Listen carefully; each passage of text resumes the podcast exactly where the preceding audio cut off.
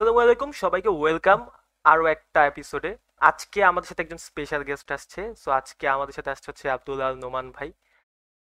বাংলাদেশে যদি আমরা গেমিং নিয়ে কথা বলতে যাই স্পোর্টস নিয়ে কথা বলতে চাই এখন যার নাম অনেক সামনে আসবে, সে হচ্ছে আব্দুল নোমান ভাই। বেশিরভাগ মানুষ তাকে ফিনিক্স ওপি হিসাবে চিনে। তো নোমান ভাই, আপনাকে ওয়েলকাম আমাদের পডকাস্টে কম মানুষ চেনে বাট যাই হোক আসসালামু আলাইকুম সবাইকে। আমি আব্দুল্লাহ নোমান। ওয়েলকাম জানানোর জন্য ধন্যবাদ। আশা করি আজকে স্পোর্টস নিয়ে আমরা আলোচনা করব। আর এখানে এসে হচ্ছে বিজয় আর ছোটনের সাথে পরিচয় ছোটন তো রাইট আচ্ছা। আচ্ছা ভাই মানে আমরা হচ্ছে যে ধরেন পডকাস্টের মধ্যে দিয়ে তো কাইন্ড অফ এটা হচ্ছে আঠারো নাম্বার এপিসোড আমাদের। তো আপনি হচ্ছে ফোর্থ গেস্ট আর কি সো এর আগে দিয়ে আমাদের আসতে ছিল প্ল্যান ছিল মানে গেমিং নিয়ে আমরা অনেক দিন ধরে ভাবতেছি কথা বলব গেস্ট মানে একজন গেস্ট হিসেবে আনব। আপনি তো জানেন যে আমি অলরেডি স্ট্রিমটা করি আর কি করতাম একটা সময় ধরে। তো এখন যেহেতু আপনি কাস্টার মানে বাংলাদেশে কাস্টার জিনিসটা মানে স্পোর্টস জিনিসটা অনেক বেশি নতুন এখন আপনি যদি মানুষকে কাস্টার মানে প্রফেশনটা বুঝাইতে চান মানে স্পোর্টস কাস্টিংটা কি আসলে কাস্টারের জবটা কি তাহলে ওটা আপনি কীভাবে বলবেন আসলে এই জায়গাটা? এটা কি আসলে মানে কি প্রফেশন অ্যাকচুয়ালি আচ্ছা ফার্স্ট অফ অল কাস্টিং জিনিসটা একটু যদি কম্পেয়ার করি আমরা রিয়েল স্পোর্টসের সাথে মানে আউটডোর স্পোর্টসের সাথে যদি একটু কম্পেয়ার করি, সেখানে দেখবে যে ক্রিকেট খেলার সময় একজন ধারাভাষ্যকার থাকে, তিনি বলেন যে ব্যাট দিয়ে চার মারা হলো বল চলে গেল মাঠের বাইরে। ফুটবলের সময় বলা হয় যে গোল হয়ে গেল বল মাঠের বাইরে চলে গেল। দর্শকরা কিন্তু এমনিতেই দেখে যে বল বাইরে গেল বলকে একজন লাথি দিল বলকে একজন ধরে ফেলল। এগুলো কিন্তু সবাই দেখেই। কিন্তু একজন ধারাভাষ্যকার থাকে কমেন্টেটর থাকে, যিনি কমেন্ট করেন এবং এই খেলাটা আরেকটু ফিল করানোর ট্রাই করেন। ই স্পোর্টসেও আমরা সব কিছুই দেখতে পাই। মোবাইলে গেম খেলা হয় বা পিসিতে গেম খেলা হয়। ওই জিনিসটাকে আরেকটু বেটার ওয়েতে ফিল করানোর জন্য যারা কাস্টার থাকেন বা কমেন্টেটর থাকেন তারা ট্রাই করেন। সো এইটাই হচ্ছে মানে কাস্টিংয়ের যে কনসেপ্ট আর কিছুই না জাস্ট গেমিংয়ের এর কমেন্টেটর এটাই। আর কাজটা কি? কাজ। হ্যাঁ। আমার একটা কোশ্চেন ছিল যে আপনি তো হ্যাঁ, মোটামুটি আগে পাবজি প্লেয়ার ছিলেন তাই না? কাইন্ড অফ কাইন্ড অফ বলতে তা আপনার আপনার ক্ষেত্রে কীভাবে স্ট্রিমিং এর জগতে ঢুকলেন আর কি? কীভাবে আর কি শুরু হইল সবকিছু? আচ্ছা স্ট্রিমিং এর জগতে ঢোকার মেইন যে রিজন সেটা হচ্ছে আমি পাবজি মোবাইলের উপরে বেশি ফোকাস করতাম পাবজি মোবাইলটা বেশি খেলতাম। আর পাবজি মোবাইলের এক একটা আপডেট আসে মোবাইলের গেমের সাইজ বড় হয় আমার ডিভাইসে খেলার আর কোনো সুযোগ ছিল না। সো আমার বাসায় একটা পিসি ছিল যে পিসিতে আমি ভিডিও এডিটিং করতাম ফটো এডিটিং করতাম। চিন্তা করলাম আচ্ছা ঠিক আছে। সো ইমুলেটরে খেলা শুরু করি। সো ইমুলেটরে খেলা শুরু করলাম দেখলাম যে মোবাইলে যতটা ফ্রিলি খেলতে পারতাম ইমুলেটরে আসলে সেটা হচ্ছে না। তো তারপরে দেখলাম যে আচ্ছা ডিবেট তো করতাম। এক কাজ করে কমেন্ট্রি শুরু করে দিই পরে কমেন্ট্রি শুরু করে দিলাম এই হচ্ছে স্টার্টিং মোবাইল নাই দারিদ্র থেকে শুরু করা হয়েছে। স্টার্টিং থেকে কীভাবে আর কি আপনি ই স্পোর্টস এর পর্যায়ে গেলেন? যে আপনাকে বাংলাদেশের রিপ্রেজেন্টেটিভ হিসেবে ই স্পোর্ট হায়ার করছে ঠিক আছে? বিষয়টা আর কি ওই জায়গায়। আচ্ছা স্টার্টিং থেকে কীভাবে গেলাম? ব্যাপারটা হচ্ছে, আমি ডিবেট করতাম ডিবেট সার্কিট থেকে একটা টুর্নামেন্ট করা হয়। ওই টুর্নামেন্টে কাস্টিং করতাম। কাস্টিং করতে করতে আরও বেশ কিছু টুর্নামেন্ট ছিল, ওগুলো থেকে অ্যাপ্রোচ করা হয়। ওখানে অ্যাপ্রোচ করার পরে শুরু করি। তারপর বিভিন্ন জায়গায় ইন্টারভিউ দেওয়া হয়। ইন্টারভিউ দিতে দিতে দেখা যায় যে, ধীরে ধীরে টায়ার থ্রি থেকে টায়ার টু টায়ার টু থেকে টায়ার ওয়ান টায়ার ওয়ান থেকে মাঝখানে একবার ইন্টারন্যাশনালও করি, তারপর দেখা যায় মোটামুটি সবাই হালকা পাতলা চেনে। যখন চেনে, তারপরে বলে, যে আচ্ছা ঠিক আছে, আমার একটা টুর্নামেন্ট আছে সামনে, আপনি করে দিতে পারবেন কিনা? এবং আরেকটা জিনিস, যেটা শুরুর দিকে আমি অনেক অর্গানাইজারকে নক করতাম, যে আপনাদের কাস্টিং করার জন্য কাউকে লাগবে কিনা। সো যদি লাগতো, তাহলে বলতো, ঠিক আছে, করে দেন। যদি না লাগে, তাহলে রিপ্লাই দিত না। এই হচ্ছে কাহিনী। অনেক কেসেসে তো আপনি রিপ্লাই পান না এবং এই রিপ্লাই না পাইলে তো আপনার আরও খারাপ লাগা শুরু করে। তো ওই মুহূর্তটাকে আপনি কীভাবে করে ডায়োলেট করেন যে আচ্ছা আমি পরেরটাতে আরও বেটার ভাবে করব বা আরও বেটার ভাবে করার মোটিভেশনটা কি আপনার? আচ্ছা স্টার্টিং এর দিকে যখন রিপ্লাই আমি পাইতাম না, তখন খারাপ লাগতো। খারাপ লাগলে আসলে কিছু করার নাই, করতেই হইতো। আর আরেকটা জিনিস যেটা স্ট্রিমিং এ আমি কন্টিনিউ করতাম না কখনোই টু বি অনেস্ট কখনোই কন্টিনিউ করতাম না। আমি যখন শুরুর দিকে করলাম, দেখা গেল যে একটা, দুইটা টুর্নামেন্ট করতেছি আমি মাসে, তারপরে অফ কিন্তু হঠাৎ করে একদিন একটা টুর্নামেন্টের আমি কাস্টিং করলাম, সেটা ছিল কোডা শপের। হচ্ছে মানে ইন গেম কারেন্সি সেল করে, একটা ইন্টারন্যাশনাল ব্র্যান্ড ওদের একটা টুর্নামেন্ট ছিল, সেই টুর্নামেন্টে কাস্টিং করার পরে আমি জাস্ট কমেন্ট বক্স চেক করতেছিলাম। আমার যে কো কাস্টার ছিলেন টাইম বার্নার গেমিং উনি বাংলাদেশের যদি পুরো কাস্টিং সিনারিওর কথা বলতে হয় গেমিংয়ের সিনিয়র মোস্ট বলা যায়। সিনিয়র মোস্ট বলা যায়। সো ওনার পেজটাও বড় তখন। আমার তখন মোস্ট প্রবাবলি এক হাজারও ছিল না। ওনার তখন ফিফটি কের ওপরে সো আমি তার কমেন্ট বক্সগুলো একটু চেক করতেছিলাম। তো চেক করার সময় দেখি যে একজন কমেন্ট করছে, এই নতুন কাস্টারটা কে? ভালোই তো কাস্টিং করে। তো ওটা ওটা দেখে আমার খুব ভালো লাগল। আমি ওই দিন রাতে আরেকটু অবাক হইলাম, যখন দেখলাম যে আমাদের গেমিং কমিউনিটির কিছু গ্রুপ আছে ফেসবুকে ওই একটা গ্রুপে একটা শাউট আউট পোস্ট করা হয়েছে যে নতুন একজন কাস্টার আসছেন, উনি বেশ ভালো কাস্টিং করেন, ওনার ফেসবুক পেজে একদমই লাইক নাই গো অ্যান্ড ফলো হেম এইটা দেখে যে আমার এত ভালো লাগছে।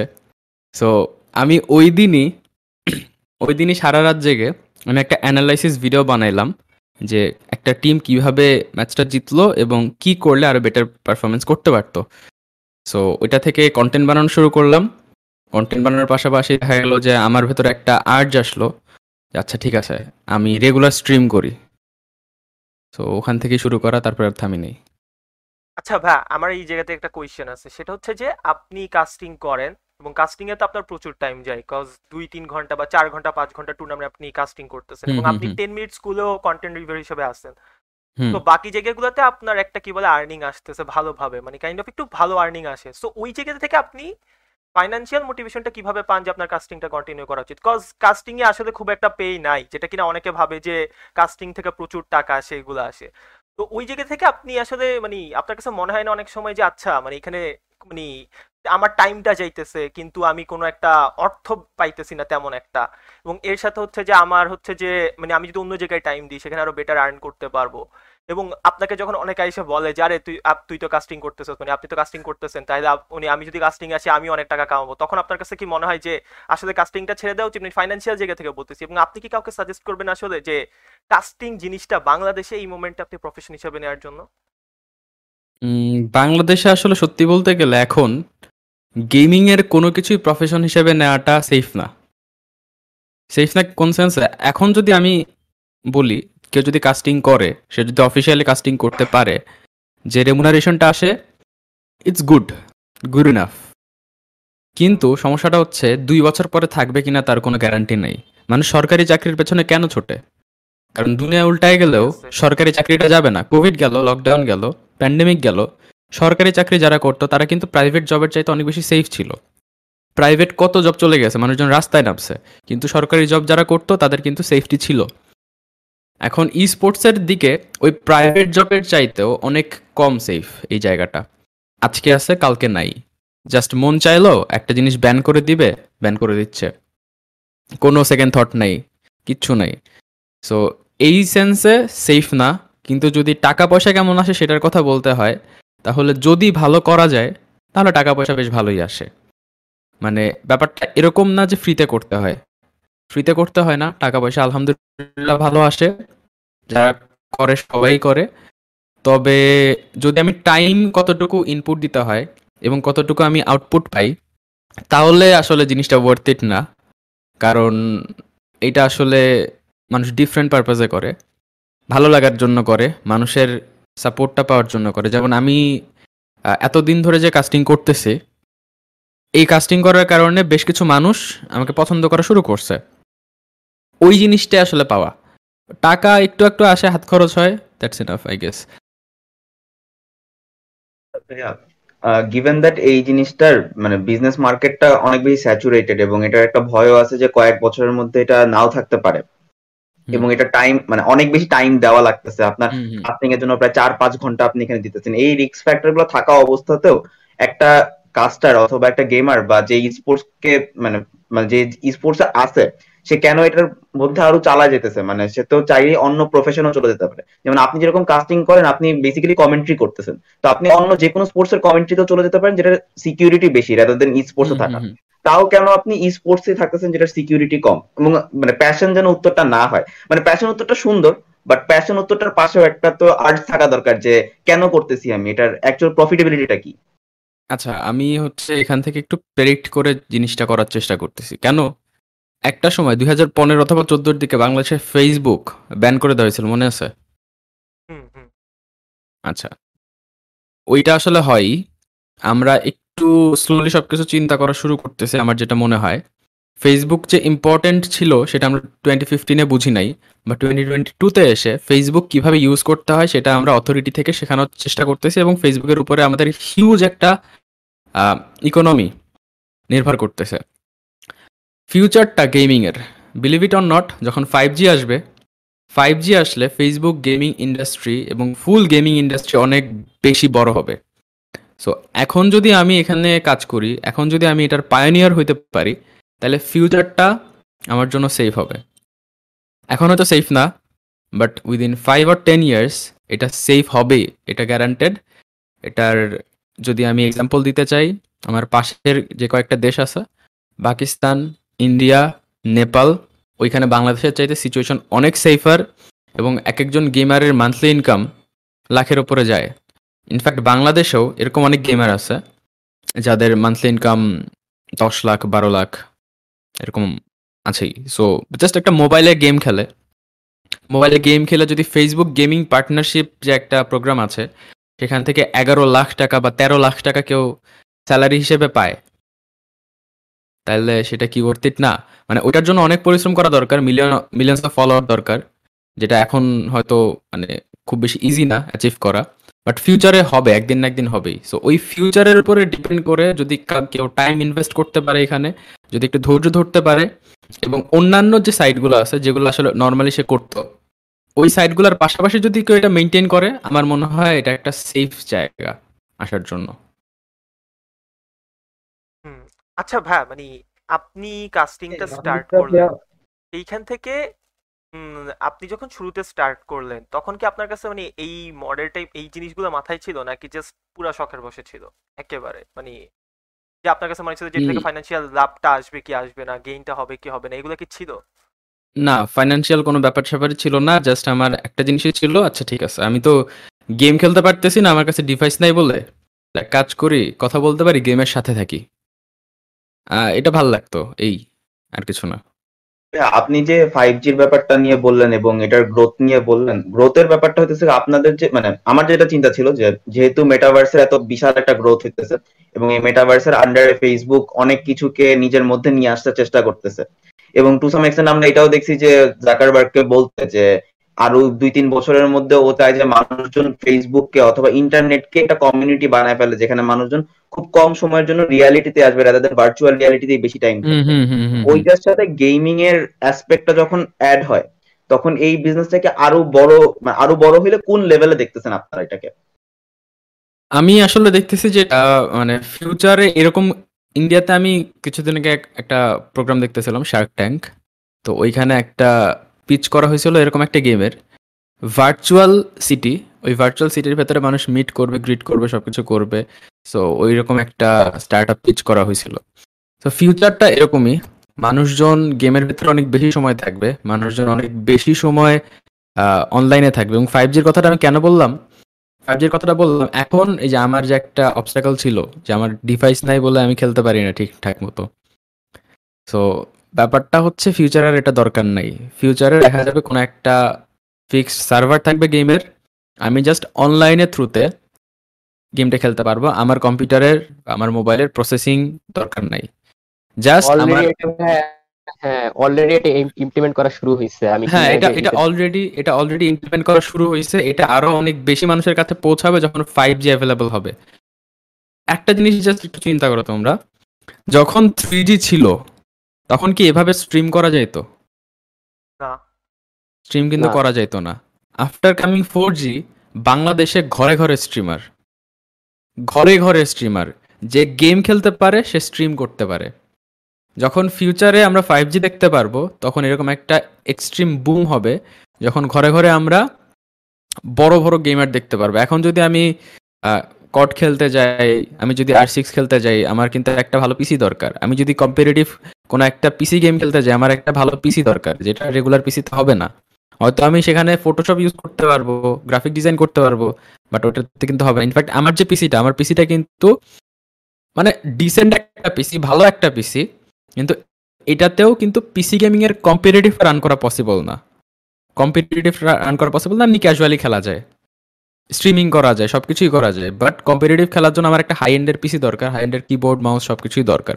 সো ওই জিনিসগুলো যখন আরও অনেক অ্যাভেলেবল হবে, তখন আমরা গেমিং ইন্ডাস্ট্রি আরও অনেক বড় হইতে দেখব। অলরেডি এটা হলিউডের চাইতেও বড়। ফিউচারে আরও বড় হবে। এবং আরেকটা ব্যাপার যেটা, সেটা হচ্ছে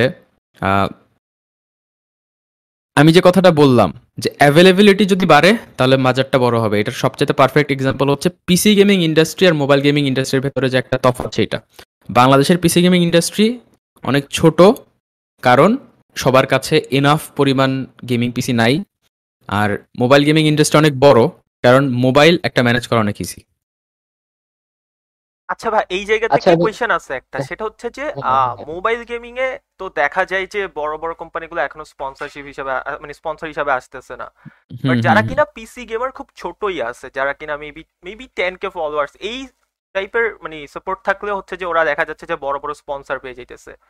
বাট কম্পেয়ার টু যদি দেখা যায় যে যদি মোবাইল গেমিং যদি স্পন্সর করে ওরা আরও বেশি অডিয়েন্সের কাছে পৌঁছাইতে পারবে। এটা রিজনটা কি আসলে? আচ্ছা এইটার রিজনটা কি? সেটা তো আসলে আমি ওইভাবে বলতে পারব না। এটা হচ্ছে মানে স্পন্সরশিপগুলো আসে কীভাবে আমি বললি।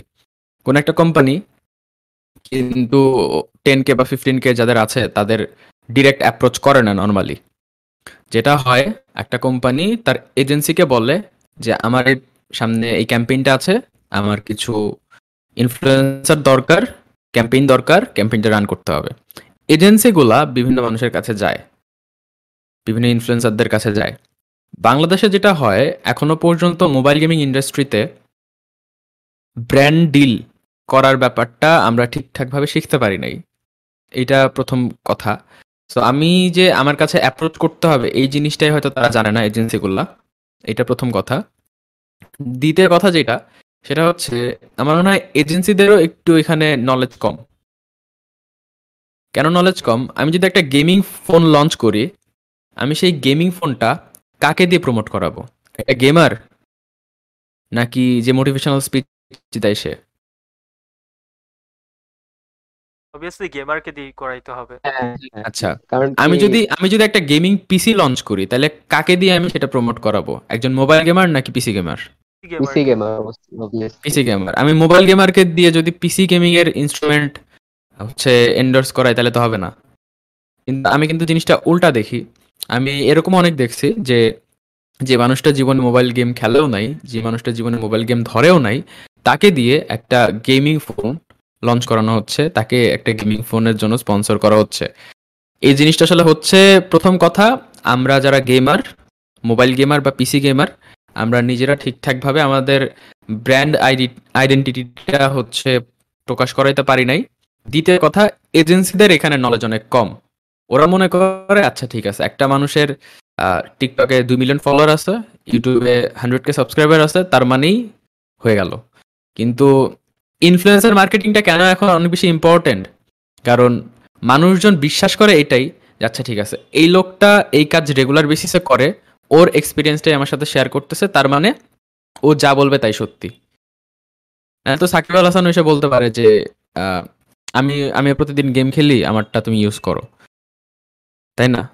ওই ওই, ওইটারও একটা মার্কেট আছে, ওইটারও একটা মার্কেট আছে বাট কাহিনী হচ্ছে বড় সেলিব্রিটির সাথে সাথে এখন যারা হচ্ছে ছোট ইনফ্লুয়েন্সার যারা মাইক্রো ইনফ্লুয়েন্সার যারা তাদের কথার অ্যাকসেপ্টেন্সটা কিন্তু আগের চাইতে অনেক বেশি।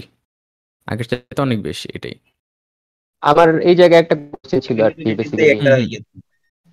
আমি আমি- মানে ফলো আপ ছিল। হুম হুম হুম। আচ্ছা। আচ্ছা অ্যাভেলেবিলিটিতে আমার যেটা ছিল মানে আমরা দেখেছি বিভিন্ন স্পোর্টসে আমরা ভালো ভালো প্লেয়ারদেরকে তুলে আনি। যেমন ধরেন ক্রিকেটে কোন একটা একাডেমি দেখতেছে যে ও ভালো খেলতেছে ওই একাডেমি ওই প্লেয়ারটাকে তুলে আনে। রিগার্ডলেস ওর টাকা থাকুক ও একাডেমিকে টাকা দিতে পারুক বা ভর্তি হইতে পারুক কিনা ওকে তুলে আনে ইকুইপমেন্ট সবকিছু দিয়ে ওকে ভালো একটা প্লেয়ার হিসেবে গড়ে তোলে। সো এই সেম জিনিসটা ই স্পোর্টস এর ক্ষেত্রেও তো এটা অনেক বেশি ব্যয়বহুল একটা স্পোর্টস মানে আপনার। পিসি থাকতে হবে ভালো একটা কনফিগারেশনের ফোন থাকতে হবে অথবা আপনার সিপিইউ থাকতে হবে গ্রাফিক্স থাকতে হবে অনেক কিছু থাকতে হয়। তো এটা তো একটা সাধারণ মানুষ নাও থাকতে পারে। আপনি যখন দেখেন যে আচ্ছা এই ছেলেটা একটা ভালো বা প্রডিজি প্লেয়ার ওকে যদি আমি খেলাই মানে খেলাতে থাকি বা শিখাতে থাকি, ও ইন ইটসেলফ দুই এক বছরে খুব ভালো প্লেয়ার হবে এবং আমার স্পোর্টস জন্য বেটার হবে। তো এইরকম প্রডিজি যেসব প্লেয়ারগুলো এইগুলো কি স্পোর্টসগুলো হ্যান্ডেল করে কীভাবে? যদি ওদের টাকা না থাকে বা ওরা পে করতে না পারে। আচ্ছা প্রথম কথা প্রমাণ করতে হবে যে সে ভালো খেলে। যদি সে ভালো খেলে, তাহলে তার একটা ভালো ডিভাইস পাওয়া কোনো ইস্যুই না। ইনফ্যাক্ট আমি এখন একটা টিমের কোচ হিসেবে কাজ করি কোচ না অ্যানালিস্ট হিসেবে কাজ করি। এবং আমি প্রিভিয়াসলি যে কয়েকটা টিমের কোচ হিসেবে কাজ করতাম, প্রায় প্রত্যেকটা টিমেই স্পন্সর থেকে মানে ম্যানেজমেন্ট থেকে ডিভাইস দেওয়া হইতো। এখন থার্টিন প্রো ম্যাক্স বাংলাদেশে ওটার প্রাইস কিন্তু লাখের ওপরে। এই ডিভাইসটাও স্পন্সর করা হয়েছে এবং আমি এখন যে টিমের অ্যানালিস্ট সেই টিমে এখন রস্টারে টোটাল হচ্ছে পাঁচজন। পাঁচজনকেই একটা করে থার্টিন প্রো ম্যাক্স স্পন্সর করা হয়েছে এটা কিন্তু হিউজ টাকার ব্যাপার। তাদেরকে এই কারণে স্পন্সর করা হয়েছে যে তারা ভালো খেলে। কিন্তু ভালো খেলার জন্য কিন্তু আসলে প্রমাণ করতে অনেকে বাজে ডিভাইস দিয়েও প্রুফ করতে পারে। অনেকে দেখা যায় যে মোটামুটি একটা ডিভাইস থাকে, সেই ডিভাইসটা দিয়ে প্রুফ করে তারপর একটা ভালো ডিভাইসে শিফট করে, আবার অনেকের আগে থেকেই থাকে। তো ব্যাপারটা এরকম না যে আমি যদি অনেক খেলা পারি, তাহলে আমি জীবনেও ডিভাইস ছাড়া পারব না। ডিভাইস ছাড়াও যদি প্রমাণ করা যায় যে সে ভালো খেলে, তাহলে সে ডিভাইস পাবেই। মানুষ যে স্ট্রিমিং করে ভাই মূলত যে স্ট্রিমিং এ যে কমেন্ট সেকশনটা থাকে যে ফ্যানদের সাথে যে আদান প্রদানটা হয় সেখানে তো অনেক টক্সিসিটি থাকে। তা একজনের। স্ট্রিমারের ক্ষেত্রে টক্সিসিটিটা কীভাবে প্রভাব ফেলে? যে নেগেটিভিটি কি ও সবসময় দেখে নাকি পজিটিভ দিকে খেয়াল করে আর কি? এইটা আসলে পার্সন টু পার্সন ভ্যারি করে। এক একজনের টক্সিসিটি ডিল করার রাস্তাটা এক এক রকম। যেমন হচ্ছে কিছু মানুষ আছেন যারা কোনো টক্সিক কমেন্ট আসলে ইগনোর করেন ওটা দেখেই না একদম। বা ডিলেট করে দেয়। কিছু মানুষ আছে যে তাকে একটা গালি দিলে সে দুইটা গালি দিয়ে চুপ করে দিবে। সো এটা আসলে পার্সন টু পার্সন ভ্যারি করে। আমি পার্সোনালি যেটা করি, যদি কোনো নেগেটিভ কমেন্ট আসে, তাহলে সেটা ইগনোর করি এবং ডিলেট করে দিই। স্ট্রং না হলে আসলে যে কোনো কন্টেন্ট ক্রিয়েশনে টেকাটা খুব মুশকিল। কারণ পাবলিক আপনাকে মনে করবে যে আপনি একজন পাবলিক অ্যাসেট আপনাকে যা খুশি তাই করা যায়, যা খুশি তাই বলা যায়। আপনার ফ্যামিলিকে যা খুশি তাই বলা যায়। সো এইখানে আসলে একটু মেন্টালি স্ট্রং হওয়াটা ইম্পর্টেন্ট আমি পার্সোনালি যে কাজটা করি, কোন নেগেটিভ কমেন্ট যদি আসে জাস্ট ইগনোর করি ডিলেট করে দিই। কারণ ওই কমেন্টটা দেখা যাবে কি যাবে না, মানুষজন দেখতে পাবে কি পাবে না, সেটার ফুল কন্ট্রোল কিন্তু আমার কাছে। এবং ডিরেক্ট আমি ব্যান করে দিই। এবং নট অনলি দিস অনেকে এসে আমার এখানে ডিফারেন্ট প্লেয়ার বা ডিফারেন্ট কাস্টার বা ডিফারেন্ট মানুষকে নিয়ে বদনাম করে। আমি একটা কাজ করি, আমি তাদেরকেও ব্যান করে দিই। এবং পার্মানেন্ট ব্যান টেম্পোরারি না। কারণ কি, আজকে আমার কাছে এসে হয়তো সে বিদেশি কোনো কাস্টারের নামে বদনাম করতেছে বা আমারই কোনো কো কাস্টারের নামে বদনাম করতেছে। আমি হান্ড্রেড পার্সেন্ট শিওর এই লোকটা আর এক মাস পরেই আমাকে গালি দিবে। ঠিক আছে? সো টক্সিক আমি বিশ্বাস করি যেটা যারা টক্সিক তারা টক্সিকই থাকবে এই কমেন্টের দিক থেকে। কারণ ওদের আইডেন্টিটি রিভিল হচ্ছে না, ওদের ভেতরে কোনো গিল্ড কাজ করতেছে না। সো ওদেরকে আমি যদি ভালোভাবে বুঝাই, ভদ্রভাবে বুঝাই যে কি দরকার গালি দেওয়ার, গালি দেওয়া ভালো না, গালি দিলে মানুষ কষ্ট পায়, এর চাইতে বেটার তাকে ইগনোর করাটাই বেটার আমি, আমার দুনিয়াটা রাখতে চাই ফ্রেশ দুনিয়াটা রাখতে চাই সুন্দর টক্সিক ফ্রি তো ওদেরকে ব্যান করে দেই। আমার কাছে মনে হয় এটা হেল্প করে। আবার যদি একদম ডিরেক্ট হ্যান্ডেল করার দিকে বলি সালমান মুক্তাদিরকে তো আমরা সবাই চিনি। তো সালমান মুক্তাদির কিন্তু এই হেড কমেন্টগুলো একটু ডিফারেন্টভাবে হ্যান্ডেল করে। সব যারা কন্টেন্ট ক্রিয়েটার আছে তাদের চেয়ে একটু ডিফারেন্ট ভাবে হ্যান্ডেল করে। আমি আহ, যেটা দেখি যে কেউ যদি একটা বাজে কথা বলে ওটাকে একটু ডিফারেন্ট ভাবে রিপ্লাই করে ওটা আসলে ঘুরায় দেওয়া হয়। ওটাকে ঘুরায় দেওয়া হয় একটু স্মার্টলি হ্যান্ডেল করে। এটা আসলে যার যার ওয়ে এবং পাবলিক কিন্তু এটা এনজয় করে। এটা ছিল আচ্ছা শুরু করব? হুম, হুম। করে দে করে দে। মানে ব্যাপারটা হইতেছে যে বিভিন্ন অর্গানাইজেশন তো মানে খেলার খেলাকে কেন্দ্র করে গড়ে ওঠে। যেমন ফিফা তৈরি হয়েছে তারপরে আইসিসি তৈরি হয়েছে যে ওই খেলা ওরিয়েন্টেড তো এরকম ই স্পোর্টস এরও কি কোনো সেন্ট্রাল অর্গানাইজেশন আছে? যে অর্গানাইজেশনটা পুরোপুরি ই স্পোর্টস ওরিয়েন্টেড এবং অন্যান্য সকল দেশকে, পৃথিবীর সকল দেশকে একীভূত করতেছে? আচ্ছা ব্যাপারটা হচ্ছে এরকম কোনো অর্গানাইজেশন আছে কিনা আমি একদম শিওর না। তবে কিছুদিন আগে একটা পোস্টার দেখলাম, ওইখানে হচ্ছে ডাব্লিউ ইসি টোয়েন্টি টোয়েন্টি নামে একটা টুর্নামেন্ট আসছে। ওই টুর্নামেন্টের ম্যানেজমেন্ট আমি দেখলাম ইন্টারন্যাশনাল ই স্পোর্টস ফেডারেশন এই নামটা দেয়া। এবং যেহেতু এটা দেয়া, আমার মনে হয় এরকম কিছু একটা থাকতে পারে ইন্টারন্যাশনাল স্পোর্টস ফেডারেশন যদি না থাকে, তাহলে হওয়া উচিত এবং ফিউচারে খুব দ্রুত হয়ে যাবে। এবং আলাদা গেম ভিত্তিক অর্গানাইজেশনও হয়ে যাবে। তবে গেম ভিত্তিক হওয়ার দিকে একটা কথা, সেটা হচ্ছে গেম তো কোনো একটা কোম্পানি থাকে, কোনো একটা ডেভেলপার কোম্পানি থাকে, কোনো একটা ডেভেলপার কোম্পানি সেটা তৈরি করে। সো তাদের কন্ট্রোলে থেকে হয়তো হইতে পারে। এটা আসলে গভর্নমেন্ট এবং আলাদা করে যেই অর্গানাইজেশন তাদের ভেতরে বসতে হবে। এখানে সবচেয়ে বড় চ্যালেঞ্জ যেটা, সেটা হচ্ছে অর্গানাইজেশনগুলোতে রিপ্রেজেন্টেটিভ হিসেবে থাকে বিভিন্ন দেশ থেকে বিভিন্ন কান্ট্রি বোর্ড কিন্তু ই স্পোর্টসে অ্যাকচুয়ালি কিন্তু কোনো ম্যাপ নাই। অ্যাকচুয়ালি ওইভাবে কোনো বর্ডারের কোনো ডেফিনিশন নাই যে এই প্লেয়ারটা এই দেশ থেকে খেলবে, ওই প্লেয়ারটা ওই দেশ থেকে খেলবে। সো ওই কান্ট্রি বেসিসে যদি কোনো ধরনের ভাগটা করা যাইতো তাহলে আমার মনে হয় বোর্ড তৈরি করাটা আর অনেক ইজি হইতো। বাট ফিউচারে হবে। Within ten or five years এটা হয়ে যাবে গ্যারান্টেড ইভেন্চুয়ালি প্রবলেম সলভিং হয় কেমনে? মানে যেমন ধরেন যেমন ধরেন ক্রিকেটে একটা প্রবলেম হইল আপনি ওটার জন্য যে আইসিসি কে বললেন যে আচ্ছা আমরা এই সমস্যা হইতেছে। যেমন পাকিস্তানি যা বারবার বলে যে ইন্ডিয়ানরা পাকিস্তানে এসে খেলতে চায় না এটা ভালো না। সো এই প্রবলেমগুলো তো একটা আইসিসি দেখে দেখে সলভ করার চেষ্টা করে।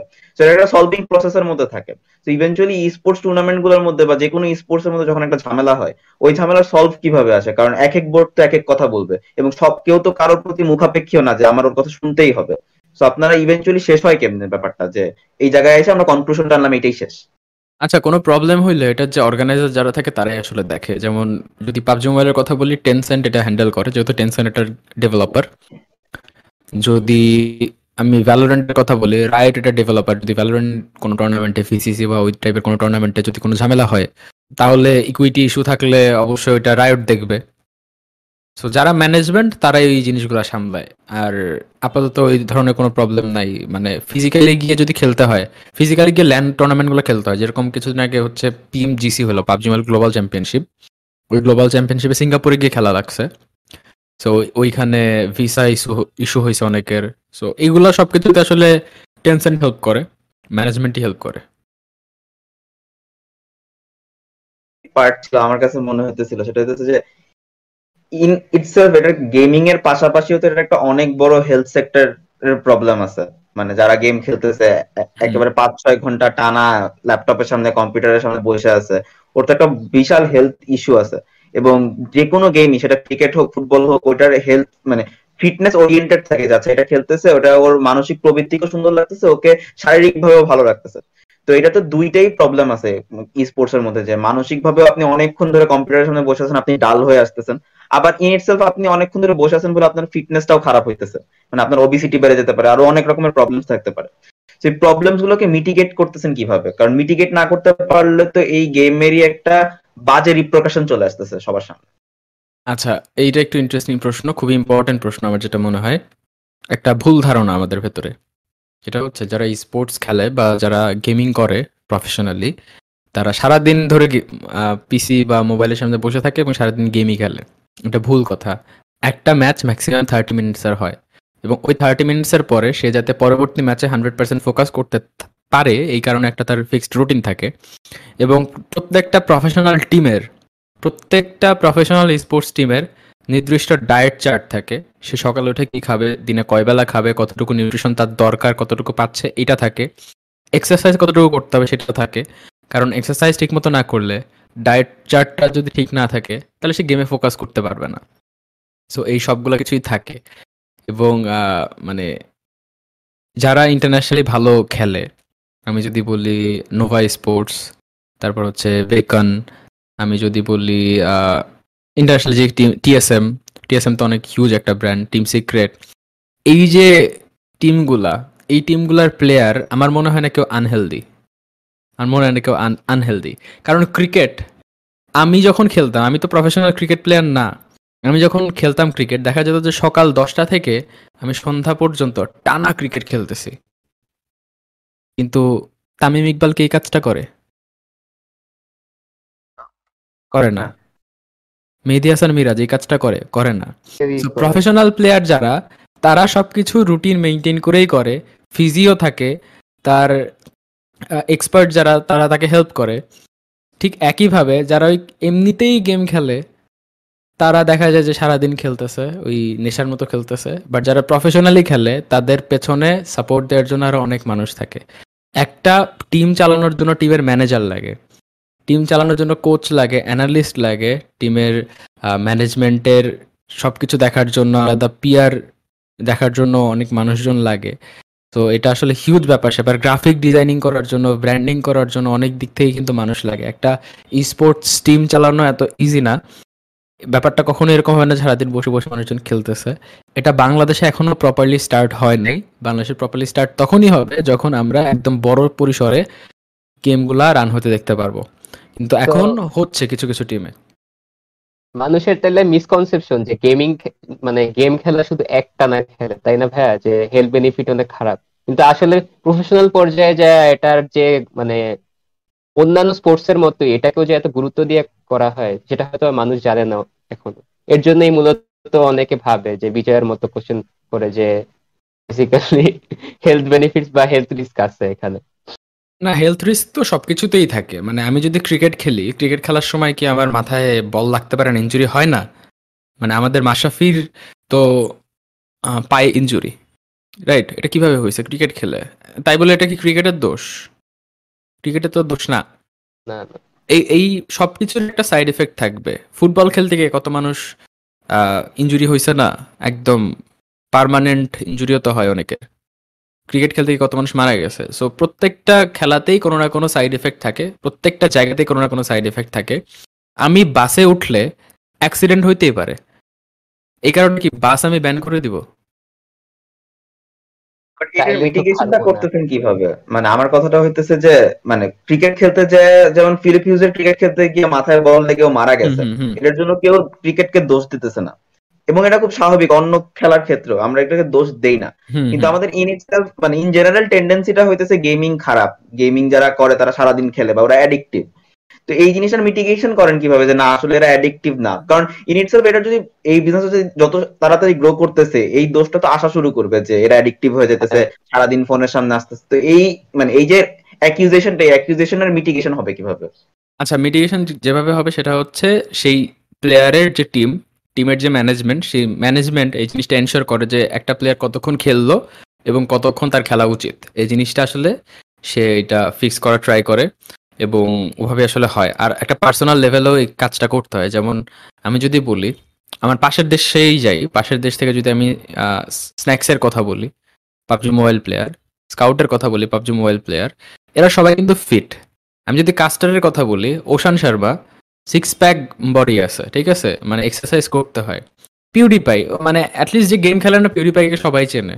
সেও কিন্তু হ্যাঁ। গেমার সেও কিন্তু গেমার সে কি হেলদি না? সে কি এক্সারসাইজ করে না? ওয়ার্কআউট করে না?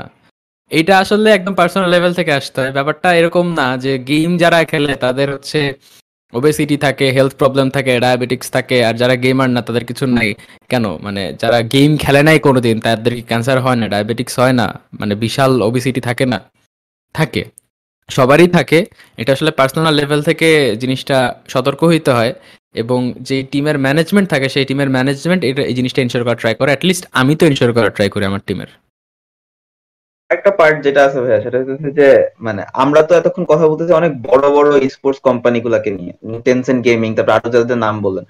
যে ছোট ছোট যেসব কোম্পানি গুলা যেগুলা মানে মাত্র গ্রো করতেছে এদের এদের এই রিস্ক ফ্যাক্টর গুলাকে ওরা মিটিগেট করে কীভাবে? মানে সব সব ছোট কোম্পানি তো সবকিছু প্রোভাইড করতে পারে না। তো ওরা কীভাবে করে মেনটেন করে?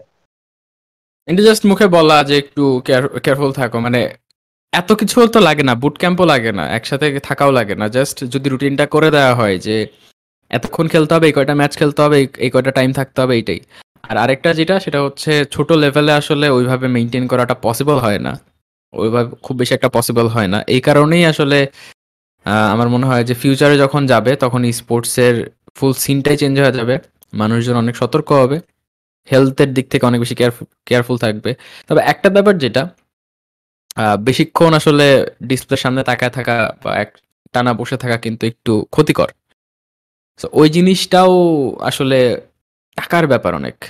একটা স্পোর্টস অর্গানাইজেশনে যত বেশি টাকা থাকবে, যত বড় থাকবে, তার জন্য এই জিনিসগুলো মেনটেন করা তত ইজি যাদের ইনাফ রিসোর্স নাই, তাদের জন্য এটা একটু কষ্ট। যাদের আছে তাদের তারা আসলে করতে পারে। আচ্ছা ভাই আমার আমার তো মেবি ক্যামেরা আসতেছে না বাট একটা কোয়েশ্চেন ছিল সেটা হচ্ছে যে ই স্পোর্টস জিনিসটা মানুষের কাছে অনেক বেশি লুক্রেটিভ মনে হয় এবং অনেকে আছে যারা কিনা স্ট্রিমিং প্রফেশনে আসতে চায় কেউ স্পোর্টস প্লেয়ার। হতে চায় বাট এইটা কিন্তু খুব বেশি বড় সত্য যে খুব কয়েকজন খালি লাইক মানে percentage maybe point one percent point zero two percent এই টাইপের পার্সেন্টেজ অফ মানুষ হচ্ছে যারা কিনা সাকসেসফুল হয় যারা কিনা আর্ন করতে পারে। তো এই যে একটা টেন্ডেন্সি আছে, যেমন বেশিরভাগ স্ট্রিমাররা বেশিরভাগ স্পোর্টস প্লেয়াররা তো মোটিভেট করতেছে সবাইকে যে তোমার স্পোর্টস প্লেয়ার হওয়া উচিত, তোমার স্পোর্টস খেলা উচিত, তোমার স্ট্রিমার হওয়া উচিত। স্ট্রিমার হইলে তুমি লাখ লাখ টাকা কামাবা।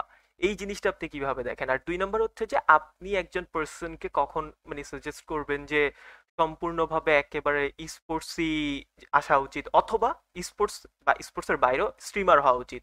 তো সবার দ্বারা শুধু স্ট্রিমিং তো হয় না একেবারে। তো আপনি এটা কখন সাজেস্ট করবেন? মানে দুইটা কোয়েশ্চেন একসাথে। প্রথম কথা আসলে গেমিং করার জন্য স্কিল দরকার। স্ট্রিমিং করার জন্য একটা ভাইব দরকার। কারণ স্ট্রিমিং ইজ অল অ্যাবাউট কতটা আমি কানেক্ট করতে পারতেছি অডিয়েন্সের সাথে। আর গেমিং ওইখানে কানেক্ট করার কিছু নেই জাস্ট খেলতে হবে পারফর্ম করতে হবে, তাহলেই হবে। সো যদি গেমিংটা একদম প্রফেশনালি স্পোর্টসে নিতে চায়, তাহলে তার ভালো স্কিল থাকতে হবে।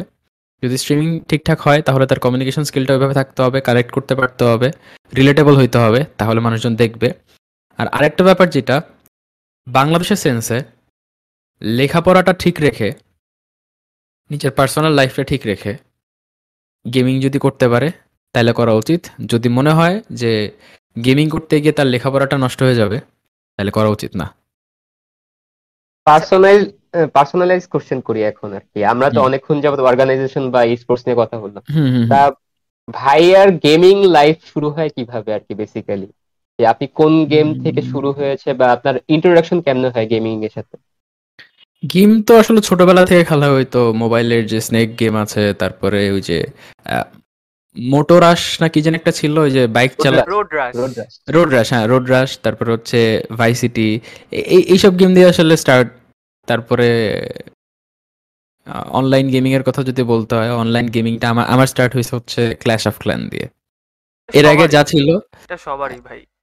আচ্ছা। হ্যাঁ, আমার আমার। শুরু হয়েছে হচ্ছে সিএসগো থেকে মানে হ্যাঁ অনেকে অনেকের কিন্তু সিএসগো থেকে। আমারও ওভাবে আসলে ছোটবেলায় সিএসগো খেলা হয় না এই কারণে ভ্যালোরেন্ট একটু বাজে খেলি সো ওইটা যদি থাকতো তাহলে তারা ভালো খেলতে পারতাম বাট এইভাবে শুরু হয়েছে।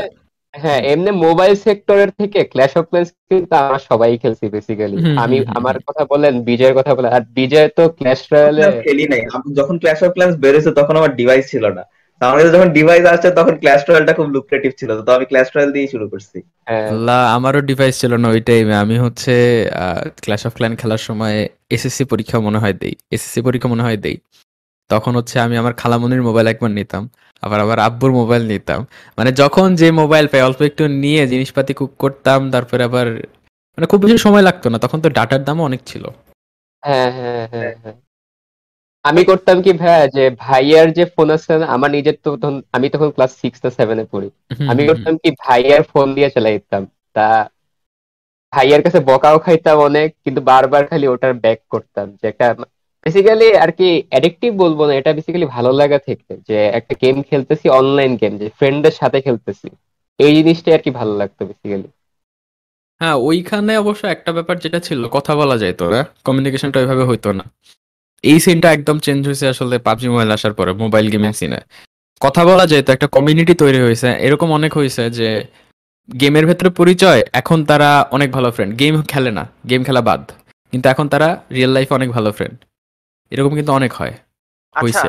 নোমান ভাই মানে আপনি তো ক্লাবিং খুব ভালোভাবে করছেন মানে একটু ডিফারেন্ট ইয়াতে চাই ক্লাবিং মানে হচ্ছে এক্সট্রা কারিকুলার অ্যাক্টিভিটিস এর যে কলেজের যে ক্লাবগুলো থাকে সেই ক্লাব হ্যাঁ এখন কথা হচ্ছে যে আপনি হ্যাঁ। প্রচুর টাইম দিছেন। একেবারে আপনি ডিবেট ক্লাবের প্রেসিডেন্টও ছিলেন তো এখন কথা হচ্ছে যে আপনার কাছে এই মোমেন্টে এসে ইউনিভার্সিটি লাইফে এসে আপনার কাছে মনে হইতেছে কি মানে এটা কতটুকু ওয়ার্থ ইট ছিল? কজ আপনিও প্রচুর টাইম দিয়েছেন আর বিজয়ও প্রচুর টাইম দিছে। আপনারা তো যেহেতু ডিবেটে টাইম দিচ্ছেন তাহলে আপনাদের হচ্ছে যে ডেইলি মানে উইকে বলতে গেলে তিন চার দিন করে দিচ্ছেন এবং মাসে আরও বেশি মানে প্রচুর টাইম দিতে হয় ডিবেট যারা করে এবং এক্সট্রা কারিকুলাম অ্যাক্টিভিটির মধ্যে মেবি ডিবেটেই সবচেয়ে বেশি টাইম দিতে হয়। তো ওই জায়গা থেকে আপনার কাছে এই মোমেন্টে এসে আপনাদের কাছে মনে হয় কতটুকু এটা ওয়ার্থ আমি তো আসলে টোয়েন্টি ফোর সেভেনই যেতাম কলেজে থাকতে। সত্যি বলতে টোয়েন্টি ফোর সেভেনে যেতাম, খালি ঘুমাইতাম, খাইতাম আর ডিবেট করতাম, এরকম ব্যাপার স্যাপার। ওইটা আমাকে অনেক হেল্প করছে। নেটওয়ার্কিং হেল্প করছে স্কিল গেইনে হেল্প করছে এক্সপিরিয়েন্স গ্যাদার করতে হেল্প করছে ম্যাচিওর হতে হেল্প করছে। এখনও আমি অনেক বেশি ম্যাচিওর বাট যতটুকুই এখনও পর্যন্ত হয়েছে যতটুকুই শিখছি, দুনিয়াটা যতটুকু চিনছি, ওই এক্সট্রা কারিকুলার অ্যাক্টিভিটিসের কারণেই চিনতে পারছি।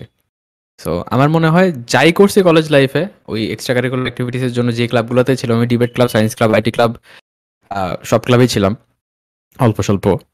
আর ডিবেট ক্লাব একদম ডেডিকেটেড ভাবে ছিলাম। সো সব জায়গা থেকে কিছু না কিছু শিখছি এবং সবগুলোই ওয়ার্থ ইট ছিল। আচ্ছা ভাই আপনি যে এক্সট্রা কারিকুলার পার্ট of হ্যাঁ। things হ্যাঁ হ্যাঁ মানে আমার কাছে মনে হচ্ছে আমরা অনেক সময় ডিবেটের প্রতি এত বেশি ওরিয়েন্টেড হয়ে যাই আমরা অনেক টাইম দিয়ে ফেলি এরপরে আমরা বের হইতে চাই না। তো আমার মনে হয় এখান থেকে ছাইড়ে দেওয়ার পার্টটা বুঝতে হবে যে আমি এখান থেকে যতটুকু নেওয়ার নিয়ে ফেলছি। যেমন ভাইয়ের ক্ষেত্রে যে আমি আমি এখন কথা বলতে পারি আমার আর আর ডিবেট করার দরকার নেই। এখন আমি রাতে স্ট্রিমিং এ যাই বা এখন আমি ব্রডকাস্টিং এ যাই যেখানে যেখানে আমার কথাগুলোকে আমি বেটার ভাবে রিপ্রেজেন্ট করতে পারব। এই পার্টটা মানুষের বোঝা উচিত যে ছাড়তে কেন হবে? এটা তো আমি। বুঝি না। ছাড়তে কেন হবে? এটা আমি বুঝি না। আমি কিন্তু এখনও ছাড়ি নাই আমার কাছে মনে হয় ডিবেট ডিবেট পার্টটা খুব একটা প্রফিটেবল পার্ট না। মানে ইন ইটসেলফ এটা একটা স্কিল ডেভেলপ করতেছে এবং আপনার বোঝা উচিত যে এই পার্টটাতে আমার স্কিলটা ডেভেলপ হয়ে গেছে। মানে এখন আচ্ছা আর বিজয় বিজয় এখানে এখানে আমি একটু ডিফারেন্ট ভাবে চিন্তা করি একটু ডিফারেন্ট ভাবে চিন্তা করি। মানে ডিবেট করে লাভ কি? ডিবেট করে কি আমি কথা বলা শিখি? না ডিবেট করে আমি কথা বলা শিখি না। আমি দেখি যে যারা আবৃত্তি করে বা যারা উপস্থাপনা করে বা অন্যান্য বিভিন্ন ক্লাবে তারাও কিন্তু অনেক ভালো কথা বলতে পারে। ডিবেট করার পারপাসটাই হচ্ছে লজিক্যাল হওয়া নট কথা বলা শেখা। এটা কিন্তু কথা বলা কোচিং সেন্টার হ্যাঁ, না। মানে ক্রিটিক্যাল থিঙ্কিংটা ঠিক হয় আপনার। হ্যাঁ ক্রিটিক্যাল ঠিক হয় তারপর হচ্ছে আমি অনেক বেশি লজিক্যাল ওয়েতে চিন্তা করতে পারি আমি ডিফারেন্ট পার্সপেক্টিভ থেকে অন্য মানুষ কীভাবে এই জিনিসটা চিন্তা করতেছে সেই জিনিসটা অ্যানালাইজ করতে পারি এবং আরেকটা জিনিস যেটা আমি অনেক কিছু স্টাডি করতে পারি। যেমন আমি যখন হচ্ছে একদম ফ্রন্ট লাইনে থেকে ডিবেট করতাম তখন পুরা দুনিয়াতে যে কয়েকটা বার্নিং ইস্যু ছিল আমি সবগুলা A to Z A to Z information আমার মাথায় থাকতো।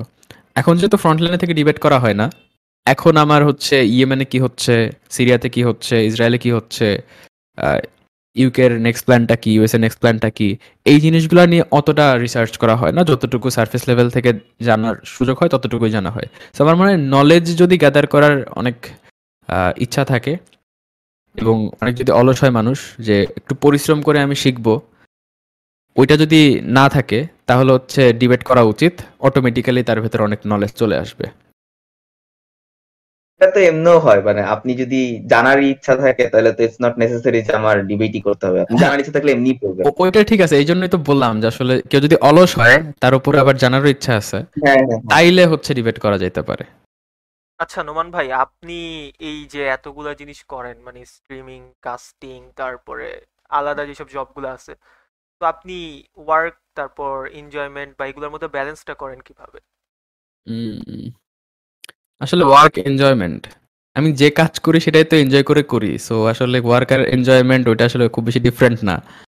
আর আরেকটা জিনিস যেটা, একটা জায়গায় আসলে অনেক স্ট্রাগল করতে হয়। যেমন আমি গত ছয় মাসে একটা মুভি দেখছি। মানুষজন আমার সামনে অনেক নেটফ্লিক্স আর অনেক সিরিজ নিয়ে কথাবার্তা বলে।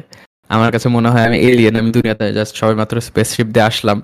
মানুষ কি কথাবার্তা বলতেছে? আমি নার্কোস দেখি নাই। আমি হচ্ছে গেম অফ থ্রোনস দেখি নাই। আমি আহ, এটা ভাই আপনি একা না আমরা মাঝের মধ্যে ফিল করি বেসিক্যালি সব সময় তো সব আচ্ছা। সবকিছুর সাথে কানেক্ট থাকা যায় না নিজেদের আচ্ছা এখানে এখানে কেউ অ্যানিমে দেখে? এখানে কেউ অ্যানিমে হ্যাঁ দেখে? ভাই আমার প্রচুর এনিমে দেখা হয়। আমাদের মেবি আমি পডকাস্টে খালি আমি আর তিনটা তিনটা হ্যাঁ। ডেডিকেটেড এপিসোড আছে যেটা শুধুমাত্র এনিমে নিয়ে।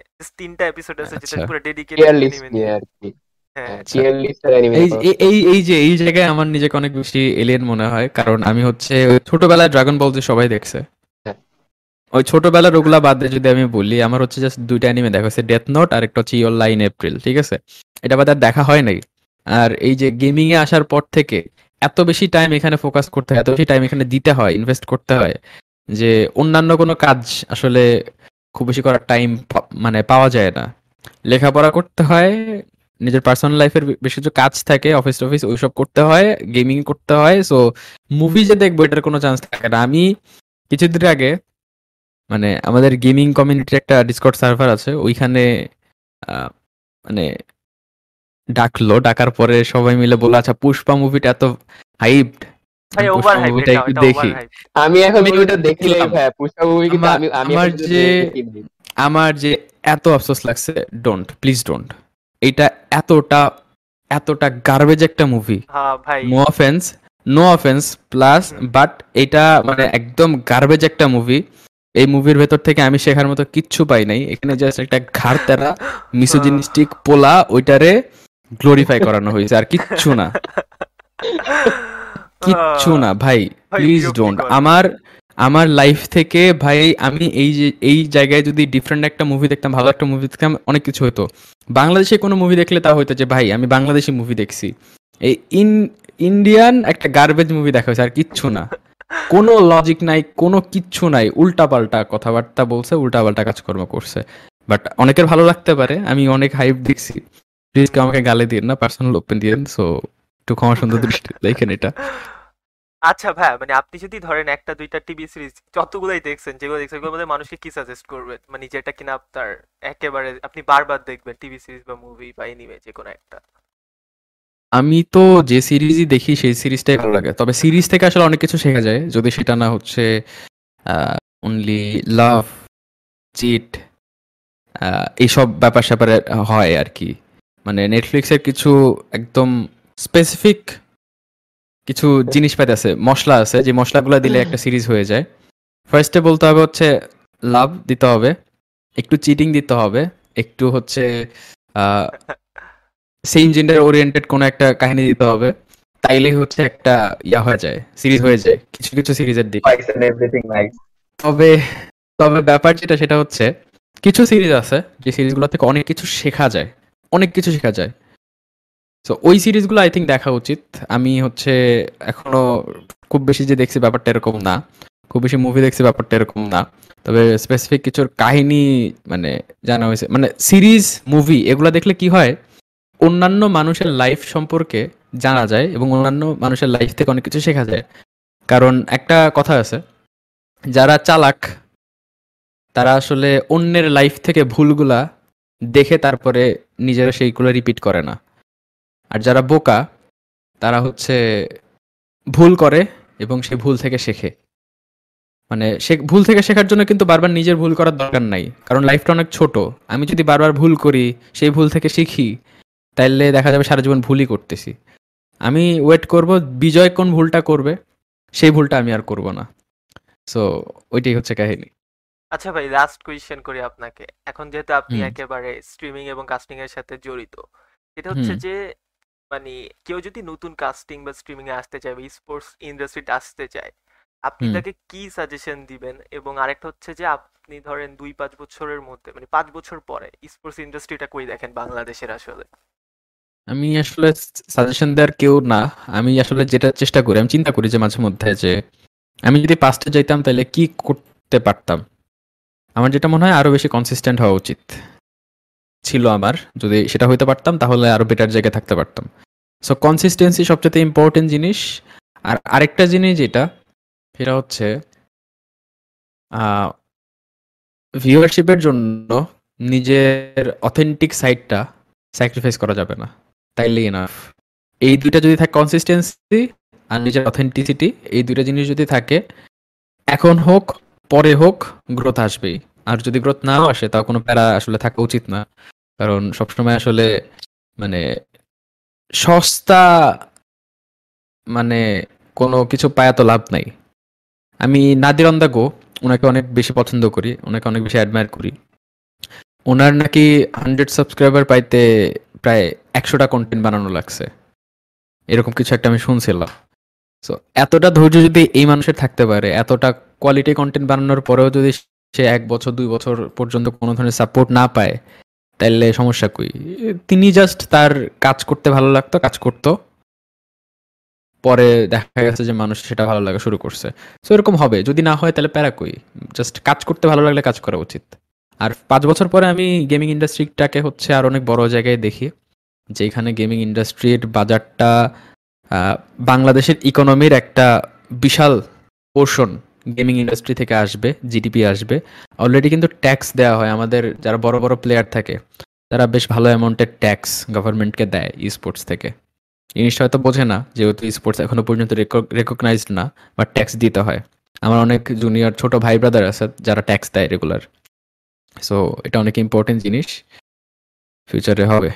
ভাইয়া তো দেখা হবে আরও একটা পডকাস্টে ইনশাআল্লাহ। থ্যাঙ্কস ওকে হ্যাঁ। সবাইকে থ্যাঙ্কস আলাইকুম। ইনশাল্লাহ ইনশাল্লাহ ইনশাল্লাহ